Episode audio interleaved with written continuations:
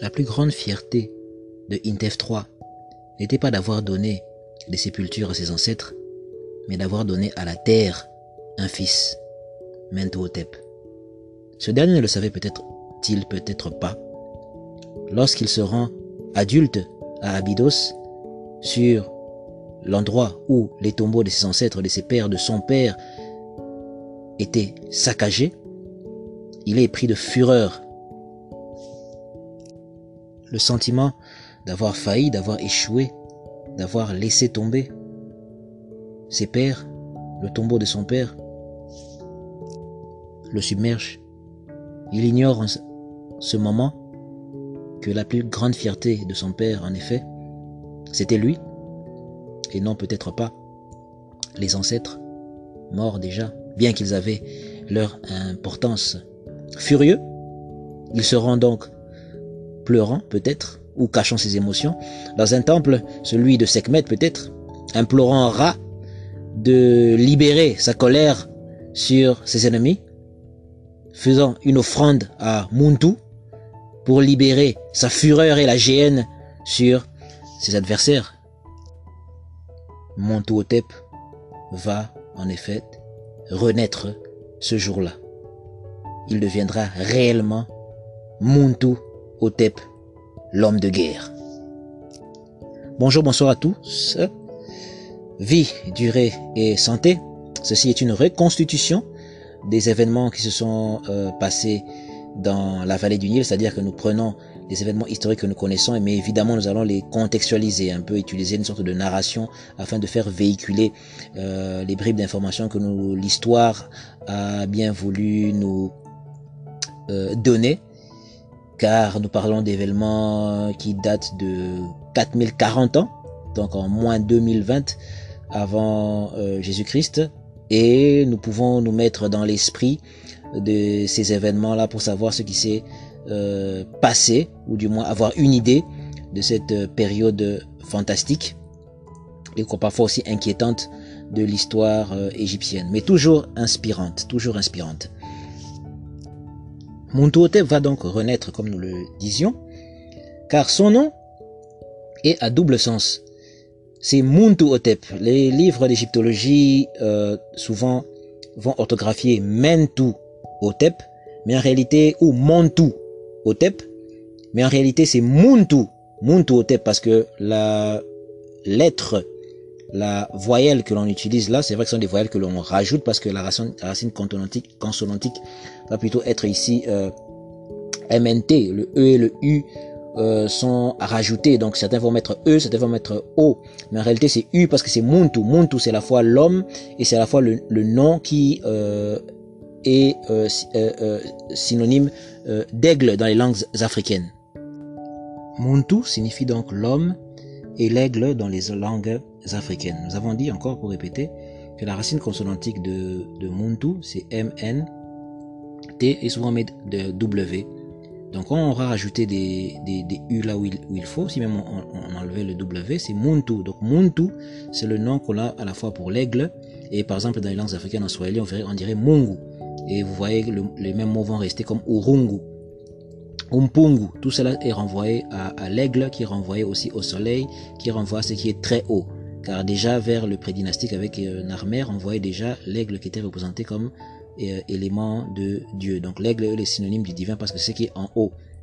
Voilà pourquoi dans les langues africaines, en Afrique centrale, on va trouver le mot Nkolo Nkulu dont nous avons déjà parlé, qui est une translittération du nom Horus, Horus qui est le faucon, et Muntu au fait, et ou, ou que les égyptologues vont dire Montu, mais en réalité c'est Muntu, qui est en fait cette version de Horus mais guerrière car il a un double Uarius, c'est-à-dire un double cobra sur le, le front, qui est synonyme de protection et qui est synonyme de, de guerre. Et vous verrez que la plupart des rois, quand ils sont en guerre, ont un double serpent sur la tête. Normalement, les rois ont un serpent, un cobra et un, vautour sur leur euh, front, surtout en temps de paix, mais en temps de guerre, très souvent, c'est un double cobra ou un cobra que l'on voit sur le front, un peu comme euh, ou plutôt Muntu, qui est cette euh, émanation euh, d'Horus ou de Dieu, avec euh, tête d'aigle et un corps d'homme. Donc, Intef III donnera ce nom à son fils, Muntu Otep, qui, qui à la fois veut dire euh, l'homme qui apporte la paix, parce que Otep c'est la, la paix, mais qui à la fois aussi Muntu, c'est-à-dire euh, euh, cette représentation de Dieu là, Muntu, le Dieu Muntu, qui apporte euh, la, la, la, paix, ou d'autres vont dire que Muntu est, est apaisé. Donc son père lui donne ce nom-là, sachant que son fils serait, avait un avenir militaire, un avenir guerrier, mais une guerre qui devait euh, à la fin apporter une paix, car les anciens Égyptiens ont plus investi dans la paix, dans le beau, dans le vrai, dans le juste, plutôt que dans la guerre. Et cela me rappelle un forum dans lequel j'étais, j'ai participé euh, pendant la semaine. Il y avait une discussion euh, en, en, ligne et il y avait un frère qui se posait des questions, qui disait qu'il ne, malheureusement, il a utilisé le mot croire ou disons plutôt je suis sceptique, ou utilisé des mots plutôt appropriés, disons voilà je suis sceptique ou je demande plus de preuves par rapport à tout ce qui est raconté sur l'histoire du passé africain. Non, il a pris ou adopté une démarche que beaucoup euh, d'entre nous avons euh, souvent malheureusement, qui est celle d'être, euh, d'apporter la foi ou la croyance au lieu d'être euh, scientifique, en disant par exemple je ne crois pas que les Africains aient pu, aient pu être euh, les créateurs ou les euh, propagateurs de la civilisation. Voilà, on utilise le mot croire. Le mot croire n'a rien à voir là-dedans. Il faut, il faut plutôt avoir une démarche scientifique et disant, pourrais-je avoir plus d'arguments? Malheureusement, étant beaucoup trop euh, moulé dans, le, dans, la foi, on investit notre foi dans les moules qu'il ne faut pas. Et c'est ce qui est extrêmement euh, dommage. Alors, Comment répondre à cette euh, euh, interpellation et indignation? Donc, pour répéter, le monsieur disait qu'il ne croyait pas que les Africains euh, étaient à l'origine de la civilisation égyptienne, par exemple, parce que, selon lui, si réellement ces Africains avaient été à la base de l'industrialisation, c'est-à-dire des outils, de la fabrication des, premiers outils, ils auraient forcément créé des armes et ces armes auraient servi à défendre le continent pendant toute leur histoire. Ça, c'est mal connaître d'abord l'histoire des Égyptiens eux-mêmes d'abord, parce qu'il y avait, oui, des armes, il y a eu, des guerres qu'ils ont aussi euh, euh, remportées, donc c'est déjà une ignorance même de la civilisation dont on, on, on parle, parce que même s'ils n'étaient pas, admettons, deux secondes, africains, mais dans leur propre histoire, oui, ils se sont défendus, donc la personne ne maîtrise pas son sujet. Mais voilà comment j'ai préféré répondre à cette euh, interrogation, en disant ceci. Pourquoi mettre autant de science dans la construction d'une pyramide plutôt que dans une bombe atomique? Les anciens Égyptiens avaient beaucoup de science et nous l'avons vu que la, grande pyramide d'Égypte est un chef-d'œuvre, un puits ou une tour de science, un tour de force dans laquelle ingénierie, euh, chimie, euh, physique, mathématiques sont élevés à leur plus haut degré de d'application. Pourquoi ne pas avoir mis toute cette science, tout ce génie, tout ce temps, toute cette main d'œuvre dans la construction euh, d'œuvres militaires? Deuxième point que j'ai rajouté, le Costa Rica n'a pas d'armée et pourtant met une grande partie de son budget, de ses ressources, dans l'éducation. Le Costa Rica n'a pas d'armée et son économie est assez euh, sereine. C'est un pays euh, qui n'a pas à rougir mais qui a décidé de faire le choix de ne pas avoir d'armée, de ne pas investir des sommes colossaux ou une somme colossale dans l'armée, et de plutôt investir dans l'éducation. Et ils sont plutôt pas à plaindre. J'ai donné encore notre exemple en disant l'Islande et le, Lich, le Liechtenstein, oh, c'est difficile à prononcer là, Liechtenstein, hein, qui du reste est un paradis fiscal, hein, hein, hein ces deux pays-là, qui n'ont pas d'armée non plus, qui ont décidé d'investir dans autre chose, et pourtant, ils sont prospères. Hmm? évidemment, il faut lever aussi les dessous des cartes et disant que l'Islande ou le Liechtenstein, surtout le Liechtenstein, c'est un paradis fiscal. Hein. Donc c'est vraiment là où le capitalisme euh, va se prélasser pour fuir les, les taxes qui devraient être payées aux États pour, euh, euh, comment dire, mieux arranger la société. Hein. Quand on se plaint de pas avoir de couverture sociale ou de, santé, de pas avoir de quoi euh, couvrir les frais médicaux des gens, eh bien c'est les grosses compagnies qui se taillent euh, en, dans les paradis fiscaux comme au Liechtenstein et qui évite les impôts. Bon bref, ça c'était une parenthèse que je souligne à présent. Donc la réponse est justement le paradigme. les anciens Égyptiens, les anciens Africains avaient décidé d'investir plus dans l'art, dans la technique qui les amenait à l'harmonie de la société. Ils ont investi, ils ont mis toute leur science dans la grande pyramide de Gizeh au lieu de la, mettre dans une bombe atomique. Ils ont euh, le, Costa Rica au lieu d'investir dans l'armée décide de tout investir dans les, presque tout dans l'éducation et ils sont ils sont pas à plaindre le Liechtenstein et le et l'Islande qui n'ont pas d'armée mais qui sont des pays euh, prospères. Donc ce que ce monsieur ne comprend pas dans le passé, c'est pourtant ce qui se passe devant ses yeux mais qu'il ignore. Donc nous voulons nous voulons toujours chercher des raisons pour dire voilà, si nous étions puissants, nous devions être là comme si la puissance était quelque chose qui devait régner tout le temps. Non, l'histoire égyptienne est une civilisation extrêmement euh, longue et on ne peut pas toujours régner. Je donnais une fois ici l'exemple de, euh, de Genghis Khan, de la Mongolie, qui a eu un empire extrêmement large et vaste. Aujourd'hui, où est la Mongolie? Ils ont perdu ce leadership, on n'en parle plus. Et c'est le cas de, beaucoup d'autres euh, nations. Le Portugal, à un moment de l'histoire, régnait lorsque Diego Cao est arrivé dans l'embouchure du fleuve, du fleuve Congo. Mais c'est le, monde appartenait au, Portugal et ensuite euh, à l'Espagne. Où sont-ils euh, maintenant? Rome a, jadis euh, dirigé euh, tout le monde. Maintenant, l'Italie, oui, qui entre dans, dans, l'Union européenne et qui a vocation de recréer cet empire romain. Mais il y a eu aussi une, comment dire, perte de ce qu'ils avaient avant. Et ce sujet, nous en, nous en avons beaucoup parlé dans l'épisode sur la collapsologie. Donc voilà, c'était juste une parenthèse pour dire que les anciens Égyptiens avaient un paradigme différent par rapport à la guerre il la faisait lorsque c'était euh, nécessaire, mais il c'était pas une culture martiale comme Rome ou comme certains euh, ou l'empire euh, chinois qui est resté martial pendant dans son dans son identité car l'art de la guerre a été écrit par un par, par un chinois. Mais vous verrez plutôt que les maximes de Ketty ou de Méricaré sont plutôt des maximes de sagesse, bien qu'il y a certains aspects qui parlent de guerre, mais ce n'est pas aussi détaillé et stratégique que ce de Sun Tzu, si je ne me trompe pas. En tout cas, celui qui écrit euh, l'art de la guerre. Parce que la mentalité, le paradigme n'est pas le même. Hein. L'empire romain qui est militaire, qui est martial, n'est pas le même que l'empire égyptien, même si avec des pharaons comme euh, Toutmosis III, Ramsès II, Amos et Kamos, Pillé, euh, Pianki, Taharka, euh, Pillé, Pianki c'est la même chose, hein, euh, ou même maintenant euh, Mentuhotep II, à chaque fois qu'il y avait ces grands mouvements guerriers, et eh bien à la fin, c'est comme si on enterrait les armes, comme on dit, on, enterrait réellement la hache de guerre et on partait dans une période de paix où on ne pensait plus à conquérir les autres, bien que l'Égypte a, été, a eu à conquérir le pays de Canaan, a été une colonie égyptienne pendant euh, longtemps, mais euh, Toutmosis III est vraiment allé à fond au niveau de la Palestine aussi pour avoir pour conquérir euh, à Megiddo et tout ça, Ramsès II.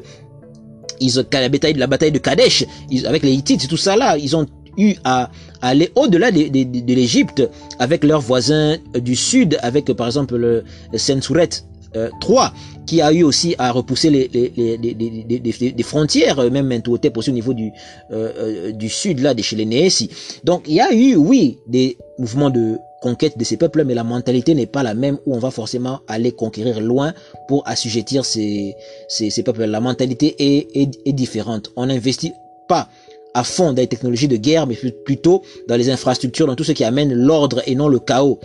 Parce que les anciens Égyptiens, eux, leur philosophie, c'était de l'ordre sur le chaos. Il fallait vaincre les ténèbres, vaincre le chaos. On ne pouvait donc pas créer une civilisation exclusivement euh, militaire. La guerre était un moyen, pas une nécessité, non pas une fin en soi, mais un moyen pour acquérir la paix. Et après, on devait même se débarrasser des armes. Voilà pourquoi, lorsque les Ixos apporte, c'est les Ixos qui apportent, qui vont aider certaines innovations, apporter certaines choses en Égypte, même si parfois on a tendance à exagérer que le cheval n'a été introduit que par les Ixos. Non, avant il y a, des preuves qu'il y en avait euh, déjà. Il y a des choses que les Égyptiens avaient déjà intégrées car les, les, les Ixos ne sont pas venus en une seule vague soudaine, un peu comme des peuples de la mer. Mais euh, ça a été une invasion un peu plus euh, vicieuse dans le cas où les Égyptiens en ont été victimes ou même, et même acteurs, hein, parce qu'ils avaient pris beaucoup de de ces peuples-là, euh, Ixos ou autres sémites, qu'ils avaient accueillis euh, dans leur pays déjà sous la douzième dynastie qui entrait, qui avait infiltré le pays et qui petit à petit commençait à prendre le dessus sur euh, euh l'Égypte. Mais ces technologies commençaient déjà à passer. Mais euh, le plus la plus grande technologie, qui est, la plupart des technologies militaires qui ont été acquises, elles, ils les ont appris ou prises à, à adopter après. Donc pour dire simplement que l'Égyptien ou le kémite de l'époque a investi beaucoup plus sur ce qui apportait l'ordre, l'équilibre, euh, sur la pierre, sur les bâtiments, sur les temples, sur l'agriculture, sur l'irrigation, sur euh, l'astronomie, sur tout ce qui apportait l'ordre, le bien-être à l'âme et au corps. C'est et non pas forcément à ce qui détruisait le, le, le, le corps. Voilà pourquoi il fallait maintenir l'équilibre. Il faut avoir l'équilibre. Voilà pourquoi il y avait à la fois le vautour et le corbeau. Le vautour qui symbolisait le sud et le nord qui était symbolisé par le cobra. Je dis corbeau, je voulais dire cobra. J'espère que j'ai pas dit corbeau là. Hein, le cobra au nord et le euh, vautour au sud. Mais lorsque la Semata s'est faite, ces deux animaux, ces deux valeurs ont été introduites dans toute l'Égypte. Ce qui fait qu'on a accepté le cobra comme symbole de protection et de guerre. Voilà pourquoi lorsque les Égyptiens maintenant, les pharaons vont en guerre, et qui sont en période de guerre, on voit souvent un double serpent sur leur euh, front, comme avec euh, Mentuhotep, on a des hiéroglyphes, qui euh, on a des fresques qui le montrent, Ramsès II, euh, Taharka, euh, Toutmosis III, je pense aussi, qui ont ce, ce double Uraeus sur leur front. Et cela nous rappelle une chose, un verset énigmatique où Jésus dit, soyez donc, voilà, ou voici je vous envoie comme des brebis parmi les loups, soyez donc simples comme les colombes, et soyez donc euh, simples comme les, colombes, et prudents comme les serpents. Très intéressant. Pourquoi prend-il ces deux exemples-là? Un colombe, un serpent. Un oiseau, un serpent. Tout simplement parce que dans les mystères, hein, pour utiliser un terme démocratique qui va passer, dans les mystères, l'oiseau et le serpent sont considérés comme des protections. C'est pas deux animaux anodins, c'est pas pour rien que Jésus utilise ces deux exemples-là. Soyez prudents comme des serpents et simples comme des colombes. C'est pas, c'est pas, c'est pas euh, anodin. Et il dit bien, je vous envoie comme des brebis parmi les loups. Donc je vous envoie en champ de bataille. Et quand je vous envoie en champ de bataille, qu'est-ce que vous devez avoir? Vous devez avoir ce symbole qui est le serpent et l'oiseau. Vous devez vous identifier sur deux animaux, donc la prudence et euh, la simplicité. Et la prudence, on sait qu'elle est plus, elle est encore plus forte en, temps de, en, temps de guerre parce que la, la, la simplicité, c'est un peu comme le camouflage. Quand on se camoufle en guerre, on porte une tenue de camouflage pour ne pas être vu de, de, de, de, de l'ennemi. Mais ensuite, on peut passer à une offensive silencieuse où on tue l'ennemi sans, pour autant qu'il ne nous voit. Et cet aspect-là que l'on retrouve aussi chez les Égyptiens, dans le sens où le cobra est cette euh, émanation de l'attaque. Donc, lorsqu'on est en guerre, il faut être simple comme les colombes, comme les oiseaux, mais aussi prudent comme les serpents. Et la prudence, maintenant, chez les anciens Égyptiens, la prudence, c'est quoi? C'est la protection. Et voilà pourquoi ils mettent ce Uraeus, le double cobra sur euh, leur front, parce qu'ils vont en guerre, ils ont besoin d'une protection aussi bien une protection mystique euh, qu'autre chose. Donc voilà pourquoi on trouve les pharaons en temps de guerre avec ce double Uraeus comme euh, Muntu Hotep. Muntu Hotep donc à ce moment-là où les temples sont euh, où Abydos a été euh, ravagé va donc réadopter ce nom de Muntu Hotep, c'est-à-dire se fier réellement à cet aspect de Horus je vous invite à aller voir même sur Wikipédia, à voir euh, euh Mentu, on dit Mentu ou Montu, à quoi elle ressemble. Vous verrez, il ressemble à deux gouttes d'eau, à Horus. Sauf que lui, il est aspect, il a un aspect plus guerrier. Montu, lui, maintenant, est exactement comme Horus, c'est-à-dire tête d'aigle, corps d'homme, mais avec une double plume sur la tête et avec un double Uraeus, c'est-à-dire un double cobra, comme diadème sur le, le front. Et il a cet aspect guerrier et il tient le sceptre euh, le, sceptre Oise qu'on a dit qui appartient à Seth qui est vraiment dans, donc euh, un euh, symbole de destruction, de, de, de, guerre. Donc on peut le comparer comme l'éternel des armées. Donc c'est comme ça qu'il le qu'il le qu'il qu'il le, le conçoivent. Et donc cette remise en question, dans cette renaissance dans laquelle ou dans cette remise en question, dans cette préparation dans laquelle Montuhotep est, parce qu'il va maintenant aller en guerre, la guerre va euh, euh, débuter maintenant farouchement contre les hommes de Méricaré. Et eh bien à ce moment-là, ou à cette initiation ou réinitiation dans laquelle euh, Montuhotep est, les souvenirs certainement de sa jeunesse doivent le frapper. Les souvenirs de son père doivent le frapper quand il était enfant et qu'il lui posait la question que voulaient dire ces différentes euh, statues qu'il voyait dans les temples, ces figures imposantes et euh, flippantes de ces statues à tête d'homme et euh, à tête d'aigle et à corps d'homme, à tête de lion et à corps d'homme, car son père, il le voit certainement un jour s'agenouillant devant la statue d'une femme ayant une tête de lionne, lui faisant une offrande. Alors il vient peut-être lui demande, mais papa, qu'est-ce que tu fais? Qui est-elle? Elle me fait peur. Il dit, non, n'aie pas peur, c'est Sekhmet. Mais d'où vient-elle? Et son père lui raconte alors comment est-ce que leur histoire a commencé. Il lui dit alors d'où est-ce qu'ils viennent? Et il, lui dit, eh bien mon fils, nous venons de très très très très loin, de là où nos ancêtres sont arrivés, ou venus, de la terre de Punt, de la Tanedjerd, de la terre de Dieu. Car là, au fin fond, là où euh, le Nil prend sa source, il y a très très longtemps, des populations sont montées.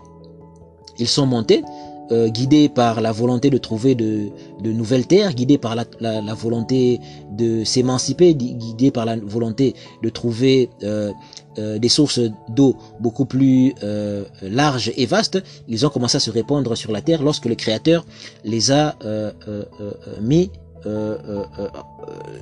les a formés avec de l'argile, car c'est une aussi histoire égyptienne. Et nous en avons parlé longuement dans euh, l'épisode 0, Dynastie 0, que je vais ici survoler très rapidement. Alors, Intef 3 raconte à son fils cette grande épopée des premiers hommes nés dans la vallée des, dans la région des, des, des, Grands Lacs, qui était jadis euh, géographiquement un peu différent de ce qu'on voit maintenant parce qu'il y avait des lacs beaucoup plus abondants. Le Sahara était vert à, à, l'époque, il y avait le super lac Tchad et le super et un autre lac euh, au, centre du Congo. Il y avait des super lacs. C'était à l'époque des poissons euh, chats euh, géants. Ces peuples se sont alors dispersés, allant sur des pirogues, allant à la conquête, longeant les rivières. Le Nil n'est à ce moment-là pas aussi large qu'il est maintenant. Ces populations vont vers l'Afrique de l'Ouest, lui raconte Intef. Et plus tard, avec un changement climatique, un peu comme ce qu'il y a eu après sous euh, Pépi 2, euh, les populations vont alors se recroqueviller, se réunir euh, sur euh, la vallée du Nil où le fleuve va prendre de l'envergure, de l'épaisseur, et les peuples vont venir là se placer pour pouvoir cultiver les terres. C'est là que les anneaux arrivent, s'installent et commencent à cultiver. On a le fameux roi Terranéter qui euh, euh, guide son peuple et forme les premières euh, cités dont parle Émile Amileno et qui confirme que c'était des populations euh, noires et, évidemment. Et bien plus tard, on a ce qu'on appelle les Mesniti et la racine à la fin Niti qui peut être aussi Ntu hein, et relatif à la tête qui nous donnera Muntu, hein, qui nous, qui nous donnera Mutu, qui nous donnera Muntu, qui est cette vague de populations qui vont arriver du sud pour venir vers le, le, le, le nord et s'y établir. Il y aura certains conflits entre ceux du nord et du, sud, mais ceux du sud vont gagner et c'est de Narmer, de la famille de Narmer, qui prendront le dessus. Et c'est de ces Mesniti là, ou euh, euh, euh, Mesnitu, ou Mesntu, en tout cas des Bantous, hein, des Muntu, hein, on voit dans la palette de Narmer ou sur la palette de Narmer des peuples avec des étendards, nous en avons parlé largement ici, des Bendele, les Ndele, hein, les grands ancêtres, voilà pourquoi on les appelle les Shemsu Or, hein, les grands ancêtres, les grands ancêtres comme euh, la euh, Guillon, le fameux fleuve biblique qui passe autour du pays de Couche, des Éthiopiens, hein, qui s'appelle, euh, qui veut dire en fait grands ancêtres. Donc c'est cette terre, ce sont ces, personnes-là qui arrivent, qui montent, eux qu'on appelle les Shemsu Or, eux qu'on appelle les Bendele, eux qui sont les grands ancêtres, où la Bible, quand la Bible nous dit qu'il y a eu des hommes qui virent que les fils, les fils, euh, les, les, filles des hommes, les filles, il y avait des dieux qui virent que les filles des hommes étaient belles et ils eurent des enfants. Et ce furent ces héros qui furent puissants dans l'Antiquité. Ces héros-là, c'est eux, c'est les Shemsuor. Ils sont ces grands ancêtres-là. Euh, le temps des, des, des, des divinités qui ont régné en Égypte, c'est eux-là. Ce n'étaient pas des anges qui sont descendus, non. Ce sont simplement euh, les gens du, du vrai Nord, hein, donc l'Afrique profonde, qui sont descendus au fait dans la basse Égypte pour pouvoir euh, régner. Voilà pourquoi on les considère comme des anges, comme des dieux, parce que le mot ange, angelo, moangelo, on a vu avec Dibomba et le professeur Bilolo qu'ils viennent des langues africaines ou euh, comme euh, par exemple le mot euh, ndele, ndela et bandeli.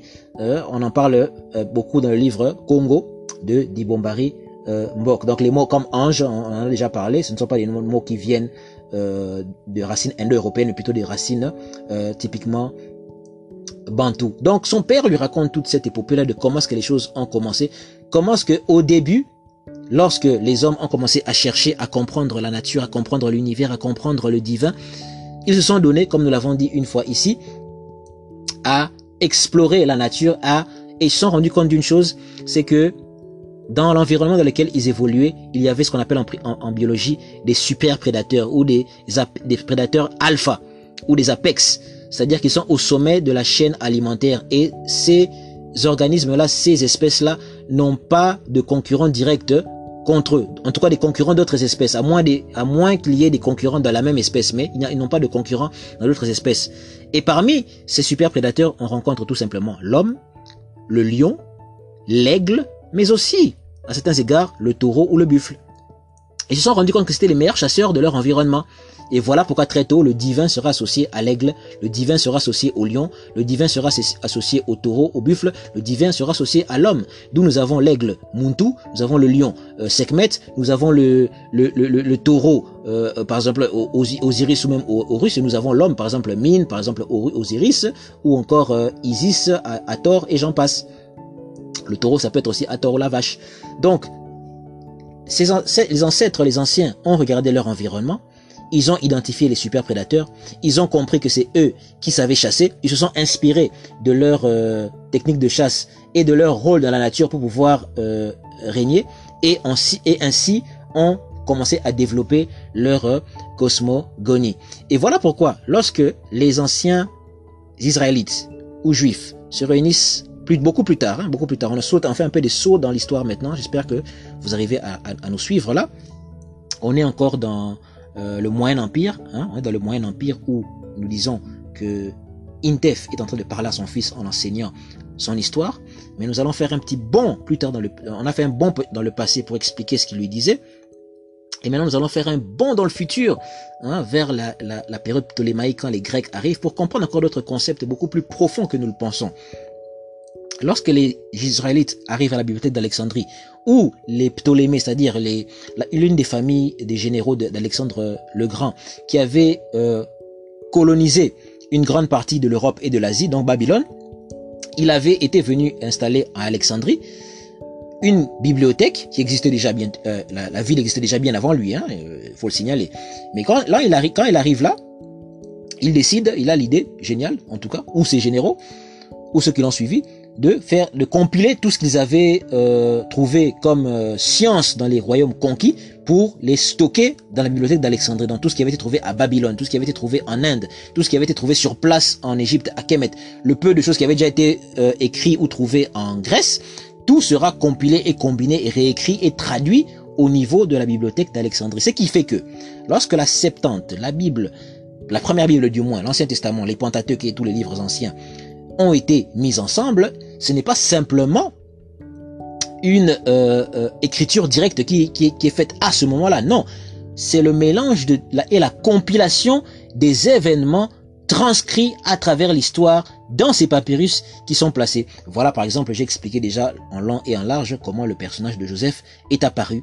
C'est à la même période que l'on voit le culte d'Amenophis, fils d'Apu, et de Imhotep en même, ensemble dans les temples. Et les deux ont été mis ensemble pour créer la même histoire. J'en ai déjà parlé dans des émissions euh, précédentes. Et les sources, euh, évidemment, existent. J'en ai déjà parlé au niveau même de euh, des fresques ou des récits comme par exemple, j'avais parlé de cette stèle qui avait été retrouvée par des égyptologues français ou archéologues et dont le professeur Joseph Davidovitz en parle en long et en large dans son livre euh, de cette fresque naquit la Bible. il y a aussi des ouvrages comme ceux de Thomas Romer qui parlent par exemple de ce que l'Égypte, ce que la Bible ou Israël doit à l'Égypte. Donc il y a une, littérature vraiment abondante là-dessus. A un auteur qui a écrit sur les fameuses inspirations sapientales euh, qui viennent d'Égypte. Donc il y a, on en a parlé dernière, on en a déjà parlé ici. Euh, si vous revenez dans mes émissions précédentes, vous verrez tous ces, euh, toutes ces informations. Pour dire que nous ne parlons pas en l'air, nous parlons avec des, des faits scientifiques. Donc pour dire que lorsque ces textes ont été mis en, ensemble, donc à Alexandrie, il y avait toute cette bibliothèque là où les savoirs ont été compilés, de sorte que par exemple le récit même de Noé par exemple est traçable dans un conte babylonien qui a été grécisé par, permettez-moi le terme, qui a été comment dire, rendu grec ou hellénisé, plutôt c'est ça le terme, excusez-moi, j'ai fait un néologisme là, qui a été hellénisé par un autre auteur, où nous en avons, nous avons ce qu'on appelle le, le, le, texte de euh, Xozoutros, oh attention les oreilles là, Xozoutros, mais le texte de Xozoutros n'est pas l'originel, c'est un texte qui a été hellénisé par rapport à un texte babylonien qui existe à bien avant, et c'est curieusement le texte de Noé que l'on euh, retrouve là. Donc vous voyez que les noms, les noms ont changé, donc il y a eu des adaptations qui ont euh, été euh, faites à ce niveau-là. Alors, nous avons parlé des quatre êtres vivants. Pourquoi j'ai sauté jusqu'au niveau de, de, de la de la Torah ou de la Septante qui a été créée, c'est qu'à ce moment-là, la Septante, il y a aussi une prophétie qui parle de quatre êtres vivants qu'on voit dans le ciel. Dans l'ancien, dans le Nouveau Testament aussi, oui, mais ça viendra beaucoup plus tard. Mais dans l'Ancien Testament, on parle déjà de quatre êtres vivants. Et comme je l'ai dit, ces quatre êtres vivants sont issus déjà du biotope de l'environnement de l'écosystème africain, des savanes africaines que l'on voit, à, savoir les aigles, les lions, euh, les taureaux les bêtes à cornes là, ovins, bovins, et euh, euh l'homme, hein, l'homme évidemment qui est à, à, ce euh, niveau-là. Eh bien, cette vision-là de ces quatre êtres vivants-là, c'est exactement aussi la, la vision qu'on a chez les anciens Égyptiens, parce que le divin est représenté très souvent comme ça, par ces quatre super prédateurs, à savoir l'homme, le lion, l'aigle et euh, le bovin ou ovin, euh, le taureau. Donc cette vision-là qu'on voit du, divin existe déjà en, en, ancienne Égypte parce que, comme je l'ai cité, leur divinité ont ces trois aspects. J'ai donné, les, les, noms. Donc ce n'est pas un hasard que l'on retrouve cela. Bien avant déjà dans la vallée du Nil, il y avait euh, cette conception-là qui existait. Et comme les Grecs s'étaient emparés de l'histoire égyptienne, on peut comprendre comment euh, les choses sont passées d'un vase à un autre par le, par le système des vases communicants. Un sujet beaucoup, très, beaucoup plus large que ça, dont nous aurons un jour à, creuser, à en parler beaucoup plus euh, librement et beaucoup plus euh, profondément. Donc nous revenons pour dire que ainsi s'est formé le panthéon égyptien à la base. Donc cette question que le petit euh, demandait à son père, posait à son père, hein, le voyant s'agenouillant, faisant une offrande à cette Sekhmet, cette déesse à tête de lion et ce corps d'homme qui est assez impressionnant. Il se pose la question, son père lui raconte d'où ça, d'où ça vient, tout simplement de l'observation euh, de la euh, nature. Mais revenons encore à la Septante. Faisons encore un autre bon, car nous n'avons pas encore fini avec cette histoire de ce qui s'est passé au commencement. Quand la Genèse, on parle d'Adam et Ève, dont le récit aussi ressemble très curieusement au récit de Enki euh, et Ninti. Si vous faites vos recherches, cherchez Enki, Ninti. Euh, comment est-ce que Ninti naît? C'est-à-dire qu'elle est prise de la côte d'un homme. Dans ce texte existe aussi dans les textes, euh, cette histoire existe aussi dans les textes babyloniens. Comment est-ce qu'elle a été prise des textes d'une côte? Et ces textes-là existaient dans la bibliothèque d'Alexandrie puisque on avait compilé tous les savoirs et la, Babylone, Babylone, je crois, avait été conquis par Alexandre le Grand. Donc on peut comprendre certaines euh, choses par rapport à ça.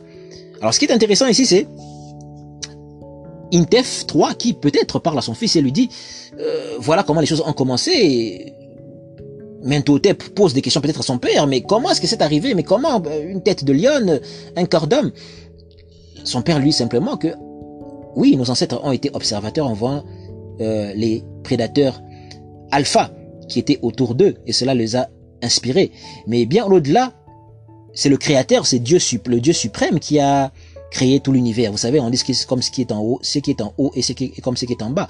Ailleurs, on nous dit évidemment que ta volonté soit faite sur la terre comme au ciel. C'est-à-dire que ce qu'il y a dans le ciel et ce qu'il y a sur la terre. Donc Dieu crée euh, l'environnement que, nous trouvons euh, ici-bas sur la terre, mais euh, là-haut dans le ciel, il y a aussi cette réalité-là. C'est ce que se disent les anciens. Et comment ont-ils accédé à cette réalité-là? Nous avons déjà parlé ici que dans, le pré, dans la préhistoire, dans le prédynastique, on a cette figure étrange d'un chaman pour, avec des peaux d'animaux, avec une sorte de casque ou de masque d'abeilles, avec des champignons tout autour. Et nous avons euh, dit, euh, nous avons déjà dit ici que le fameux fruit que Adam et Ève ont euh, pris, et je tiens à signaler que dans le fameux conte babylonien où on parle de Ninti et de Enki et Enlil et tout ça. On parle aussi euh, de l'homme, de, la, de mari de la femme, je crois Ninti, le mari de Ninti, qui prend un fruit euh, défendu ou quelque chose comme ça. une fleur en tout cas, et il y a des conséquences par rapport à ça, et, son, et sa femme est sortie de sa côte. Donc on voit euh, un texte qui existait bien avant ce que lui, celui que l'on que l'on a maintenant. Alors, pendant ce temps-là, euh, les hommes, pendant la préhistoire, les femmes, pour accéder au divin, pour avoir des expériences psychédéliques, prenaient des plantes, un peu comme les champignons, comme ce chaman dont je parle, qui apparemment prenait des champignons pour avoir une expérience psychédélique, hein, entrer en transe, avoir une expérience de NDE, hein, pour aller dans l'au-delà, hein, et revenir et voir ce qui se passait là-bas, espionner le ciel, peut-être.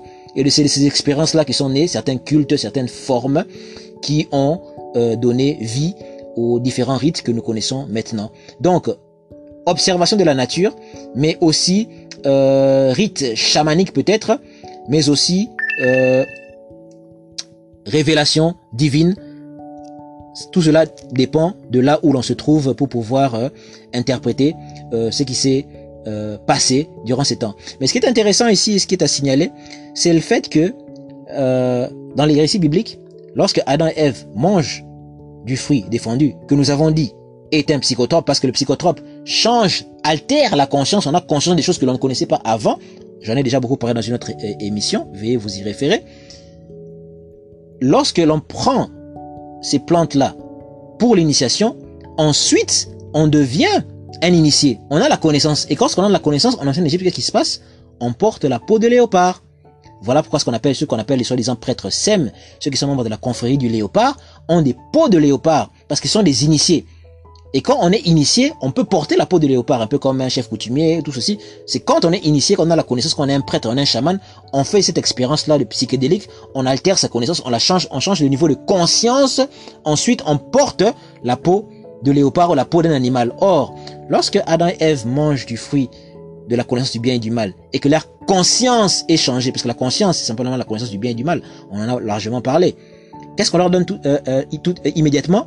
Une peau de léopard, pardon, une peau, on, ne précise pas léopard, je, précise, on, on dit, on leur donne des peaux d'animaux, car ils étaient habillés en, en, feuilles, mais lorsqu'ils ont la connaissance, on dit Dieu leur donne maintenant une peau d'animal ou d'animaux pour se vêtir. Ainsi, chers amis, certains éléments ou détails que nous retrouvons dans des récits ne sont pas anodins, ne sont pas sans importance, bien au contraire. Cette peau d'animal qui euh, Adam et Ève portent après avoir mangé du fruit interdit, qui change leur conception, qui change leur euh, euh, conception du bien et du mal, qui leur change la conscience, nous l'avons dit ici déjà, était un psychotrope qui altère, la conscience, un peu comme ceux qui sont dans des choses comme du, yoga ou qui veulent changer leur conscience. Parfois, ils le font par en ingurgitant des, des psychotropes. Ils sont passés par par ça. Et ensuite, curieusement, on leur donne une peau de bête pour s'habiller. Exactement aussi comme en Égypte ancienne, où les prêtres qui avaient ce genre d'expérience-là, euh, euh, euh, psychédéliques ou avec des psychotropes, qui portent des peaux de léopard. Et il y a des rites comme le rite, le rite de l'ouverture de la bouche en Égypte et même en Amérique du Sud où il y a ce rite-là, ce qui prouve qu'il y a eu des contacts, car eux là-bas sont dans le culte du jaguar. Hein, toujours la peau d'un félin, et il y a cette cérémonie d'ouverture de, la bouche avec la peau d'un léopard, d'où je suspecte, c'est vrai que dans théologie, on a tendance à dire que la peau qui leur a été donnée était la peau d'un agneau, mais je suspecte que c'était peut-être aussi la peau d'un léopard, mais je ne peux confirmer. Donc il est écrit, l'Éternel Dieu dit, fit à Adam et à sa femme des habits de peau, et il les en revêtit. L'Éternel Dieu dit, voici l'homme est devenu comme l'un de nous, pour la connaissance du bien et du mal, empêchons-le maintenant d'avancer sa main, de prendre de l'arbre de vie, d'en manger et de vivre éternellement. Et je rappelle aussi que la notion de l'arbre de vie est aussi dans les conceptions égyptiennes. Bref, donc euh, très tôt dans l'histoire égyptienne, donc on peut relater, on peut retracer donc certaines explications bibliques, on peut les, on peut les comprendre par rapport à ce qui se passe. Très tôt dans l'histoire égyptienne par rapport aux prédynastiques, par rapport aux peuples qui euh, euh, vivaient dans la préhistoire avec ces fameux euh, chamans à tête d'abeille, car le nord de l'Égypte a pour symbole aussi l'abeille. et bien que c'est là, c'est plus, plus vers le, Sahara ou l'Algérie comme ça, qu'on retrouvait ces, différents individus. Donc on retrouve ce, ces chamans avec des champignons, avec euh, des habits euh, euh, de faits de peau, des masques représentant l'abeille. On retrouve donc ce culte initiatique de changement de la conscience du bien, de la connaissance du bien et du mal, par lequel on transite par des psychotropes et qui est sanctionné par la peau d'un animal qui montre la connaissance. Comme je l'ai dit, je suspecte que cette peau était une peau de léopard. Je ne peux pas confirmer, ce n'est pas écrit, on ne parle, on ne dit juste peau euh, d'animal. Mais il faut savoir que euh, les anciens Égyptiens, par exemple, les prêtres n'avaient pas que la peau de léopard, il y avait aussi la peau euh, de, la hyène aussi qui pouvait passer, la peau de la civette. Donc tous tous les animaux les animaux qui sont tachetés. Pour Jean-Baptiste, par exemple, le Jean-Baptiste, on dit que c'est une peau de, de dromadaire, par exemple, je, je, je crois, ou, de chameau, si, si je ne me trompe pas. Donc euh, il y a certaines peaux comme ça qui ont des, des, des, des, des symboliques. Et très souvent, c'est la peau de léopard. En tout cas, les peaux, les peaux tachetées, les peaux tachetées ont cette symbolique, la, surtout la peau de, de, de, de félin, hein, qui ont, cette, qui ont cette, euh, euh, ce synonyme-là de, de, de, de, connaissance. Et euh, voilà pourquoi, plus tard, donc, nous avons Sekhmet, qui est un félin aussi, et qui représente aussi cette, comment dire, euh, euh, colère, colère de, Dieu qui se manifeste euh, sur les, hommes. Donc on a aussi cette symbolique-là, Dieu qui chasse curieusement les, ses enfants du jardin d'Éden, mais qui les chasse en les recouvrant de d'une peau. Donc il y a cette colère qui se manifeste, je vous chasse, mais la peau les, couvre pendant qu'ils sont chassés. La colère se manifeste, mais il y a aussi l'aspect euh, d'amour, de protection qui vient les, prendre. Et transition facile en parlant de protection. Donc, euh, vous savez, comme nous l'avons dit, il y a un lien entre euh, le cobra, il y a un lien entre le vautour, il y a un lien entre le lion, entre l'aigle, entre l'homme. Hein, tous sont des super chasseurs. On sait que par exemple, le cobra a pour lien avec l'oiseau et le lion dans le sens que non simplement sont des super, des, super chasseurs aussi, mais les productions tégumentaires aussi sont extrêmement importantes parce que les productions tégumentaires, ce sont les écailles, ce sont euh, les plumes. Et voilà pourquoi les chefs coutumiers, par exemple en Afrique, ont des, ont des plumes parce que c'est le symbole de l'aigle, l'aigle qui est aussi le symbole du soleil, car le mot de l'aigle et du soleil, souvent dans les langues africaines, sont les mêmes. je ne vais pas trop m'attarder là-dessus, je, euh, je, pourrais euh, continuer, mais le temps nous fait défaut pour se livrer à la démonstration des, noms euh, africains qui sont communs entre les quatre êtres vivants et le soleil et Dieu. Ça se retrouve, ça existe, c'est connu. Donc ces quatre êtres vivants sont liés aussi par le fait que leurs noms sont aussi euh, euh, similaires. Par exemple, lorsqu'on dit Ngo, hein, je vais quand même lancer quand même très rapidement, Ngo, Ngo c'est la panthère. Hein. Quand on dit Ngombe, c'est la, la, la, la vache. Quand on dit euh, euh, Mungu, hein, Ngu, Mungu, c'est le, c'est le, c'est le, on a dit, c'est l'aigle. Hein? Mungu et Muntu, on passe directement. Muntu qui est, Mungu qui est l'aigle. L'aigle c'est aussi Muntu et Muntu c'est aussi l'homme. Hein? Donc tout ce qui est racine avec, tout ce qui est racine avec euh, Ntu, comme Jean-Claude Mboli l'a montré, ça nous renvoie à la tête, ça leur renvoie à l'homme, ça leur renvoie à, à l'aigle. Et facilement, on peut passer aussi avec euh, Ngombe, avec Ngo, qui nous renvoie au félin. Donc, il y a tout un tas de démonstrations que nous pouvons encore euh, faire là-dessus, que les linguistes, linguistes africains ont fait déjà avant nous, qui nous montrent une relation euh, claire entre ces quatre êtres vivants-là, observés dans la savane africaine, et aussi euh, je dirais, par l'expérience humaine et le divin, que ce soit par voie directe ou que ce soit par voie initiatique ou euh, autre. Il y a ce rapport-là avec avec euh, le serpent qui est une protection que le pharaon va porter, mais aussi avec euh, cette symbolique du euh, du serpent dans le jardin d'Éden et cela, car le serpent est aussi lié à ce qu'on appelle la Kundalini, on dit Kundalini, c'est-à-dire ce que les gens utilisent pour euh, élever leur niveau de conscience, par exemple dans le yoga, on parle d'un certain serpent qui serait autour de la colonne vertébrale ou je ne sais sur le corps.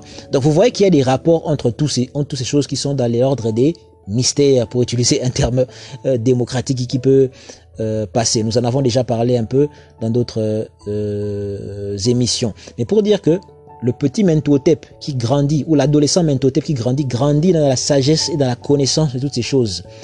Et alors qu'il est dans cette adoption de sa nouvelle identité de Muntuotep, alors qu'il se prépare à aller en guerre, tous ses souvenirs reviennent et cette nouvelle initiation, cette nouvelle préparation, car on va en Égypte, on ne va pas en guerre n'importe comment. Il faut être préparé.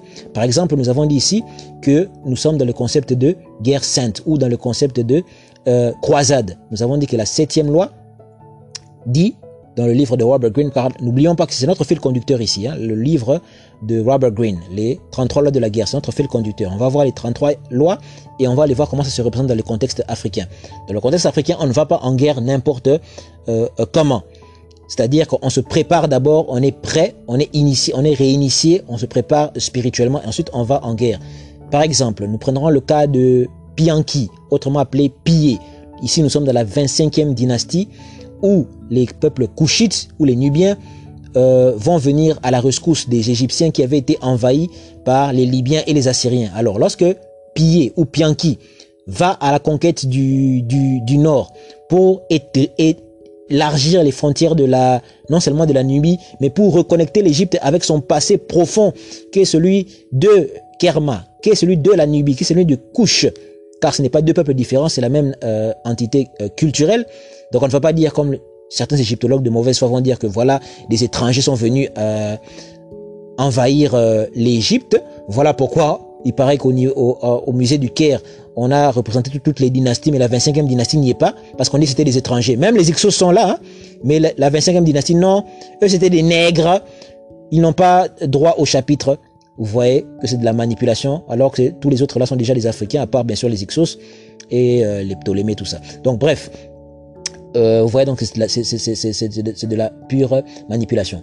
Revenons à Pianki, 25e dynastie, nous sommes vers 700 euh, avant Jésus-Christ. Pianki monte vaillamment avec son armée pour aller conquérir les, terres euh, égyptiennes sous le joug des ennemis, des étrangers comme les Assyriens et, les, et certains Libyens. Quand ils arrivent à ce niveau-là, qu'est-ce que Pianki dit? Avant d'aller en guerre, nous devons d'abord passer à une cérémonie sacrée. Vous devez vous purifier. Car il voulait transformer dans leur esprit la guerre, non pas c'était simplement pas une guerre de conquête territoriale, mais c'était d'abord une croisade.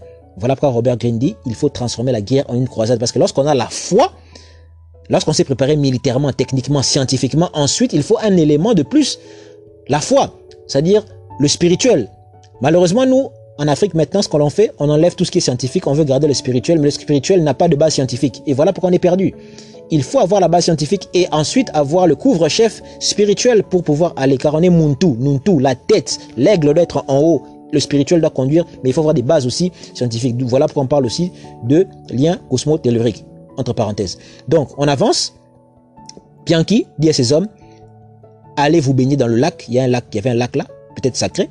Il dit, allez, vous devez être clean, vous devez être propre. Allez vous baigner un certain nombre de fois. Plongez-vous, revenez. Quand vous sortirez, vous serez né de nouveau, si on peut appeler ça comme ça, et nous irons en guerre. Et nous rappelons que la cérémonie, du baptême ne commence pas avec Jean-Baptiste, ce n'est pas lui qui l'a inventé.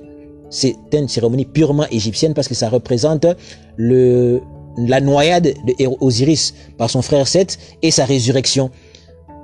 C'est aussi simple que ça le baptême existait déjà en Égypte ancienne, de sorte que vous voyez beaucoup de statues et de fresques où on voit Seth, par exemple, et Osiris en train de répandre une urne remplie d'eau sur le pharaon qui est à genoux, euh, au milieu d'eux.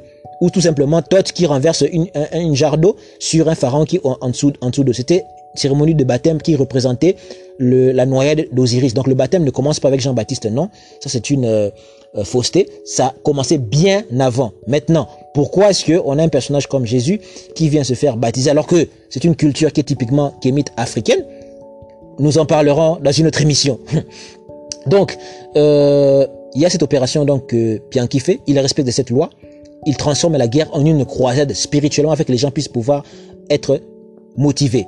Ainsi, petite parenthèse, par rapport à ce qui se passe en Afrique, nous avons des dirigeants et une élite qui n'est pas euh, maître de son destin parce qu'elle ne connaît pas son passé. Et voilà pourquoi j'ai parlé de ce que probablement Mentotep a vécu comme éducation de par son père et de dans les temples, c'est cette histoire glorieuse de son passé, de là où il venait, de leurs origines.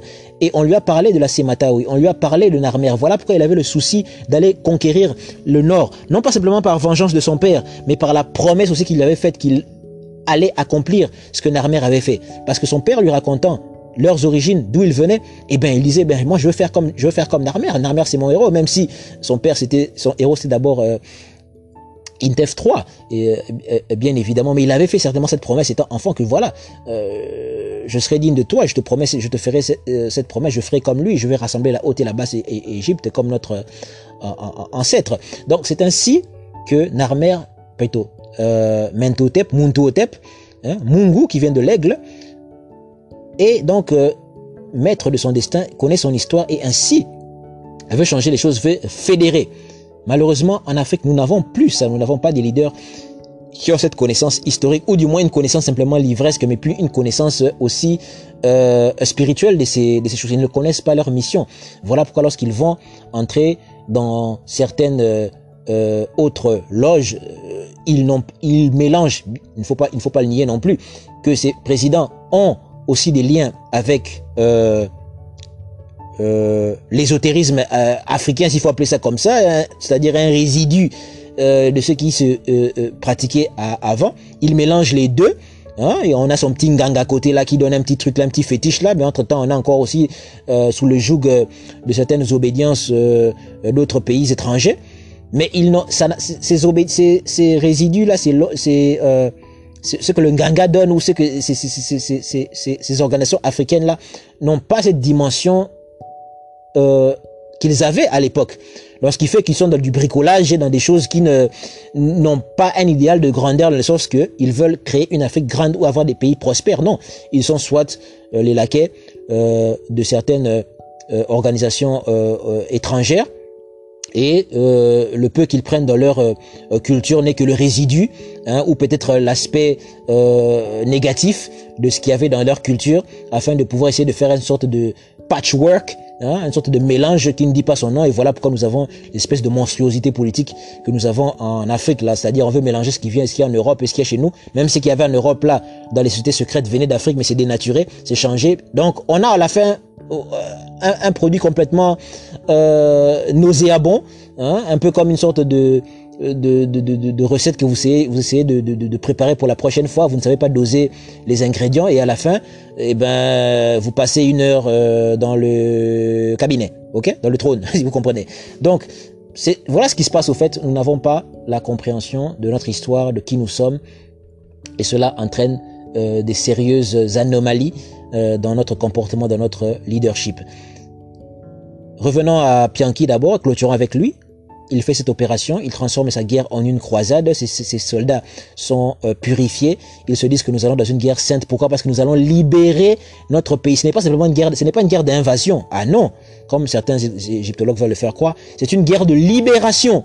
C'est différent. C'est une guerre de libération, non pas une guerre d'invasion, mais une guerre de libération. Parce que cette terre-là, comme dit Diodore de Sicile, c'est la colonie des anciens éthiopiens, des Couchites. Donc ils vont libérer leur terre, ils vont libérer l'affaire égyptienne du joug des étrangers. Voilà pourquoi Pianki va euh, avoir une victoire éclatante avec ses, troupes. Et ensuite son frère va prendre le relais quand il sera mort. Et ensuite son neveu, Pietarka, qui régnera sur les deux terres euh, d'Égypte. Et ces pharaons-là avaient tout justement un double Uraeus, euh, du cobra sur la tête. Car, vous savez, c'est l'expression euh, de la, la, la guerre, c'est l'expression du, du, du, chasseur alpha, de l'apex, du super euh, euh, prédateur que l'on peut aussi, comment dire, lier même aussi au, au, au, félin, quoi, au lion, même à, l'aigle, parce qu'il y a les productions tégumentaires. C'est un peu, donc c'est un peu les mêmes concepts que que, que, que l'on voit. Donc, guerre sainte ou croisade appliquée par euh, le, gros, le roi Pianki qui réussit. Hein, il arrive à motiver ses hommes à les faire comprendre cette idéologie de croisade.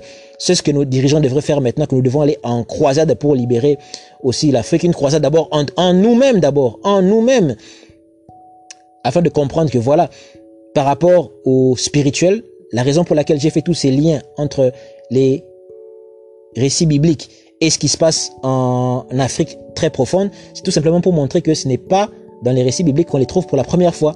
Il faut se rendre compte et savoir et comprendre et reconnaître que les Israélites ou les Hébreux ont passé énormément de temps en terre africaine et voilà pourquoi beaucoup de choses se retrouvent dans leurs euh, écrits.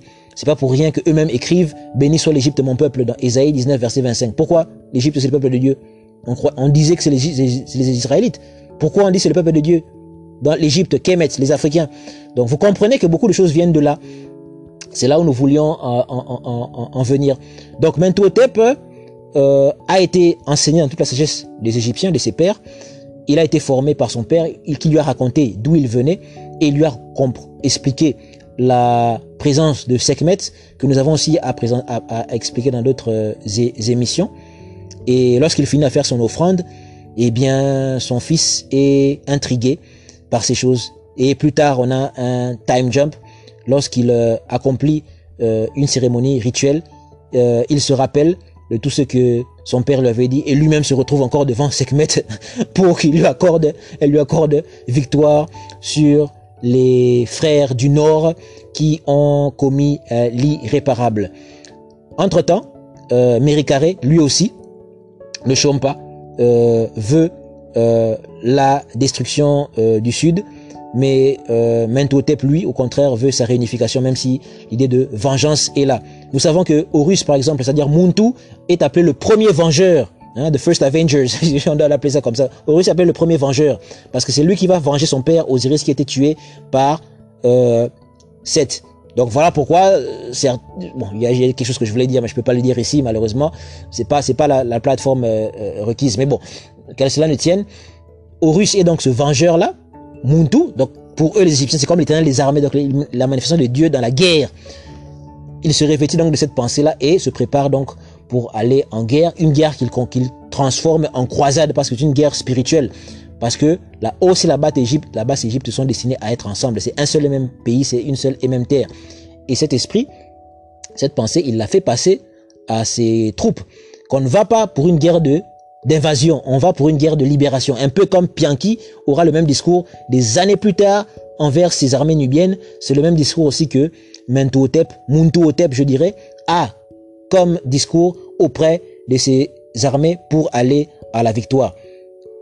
Réalité contemporaine d'aujourd'hui, nous l'avons dit, c'est cet esprit que nous devons aussi avoir par rapport à cette libération que nous devons aussi avoir spirituellement, parce que nous sommes aussi un peu bloqués spirituellement, nous sommes complexés par rapport à d'autres peuples, nous sommes complexés, par rapport aux, aux, autres, nous pensons que tout nous est, est venu de chez nous, alors que, bien au contraire, les choses, Dieu s'est révélé d'abord en Afrique et ensuite aux autres peuples. Les peuples sont venus d'abord chez nous et ensuite ont ramené chez eux.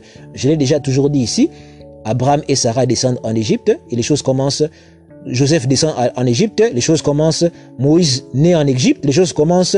Euh, Jésus fuit en Égypte.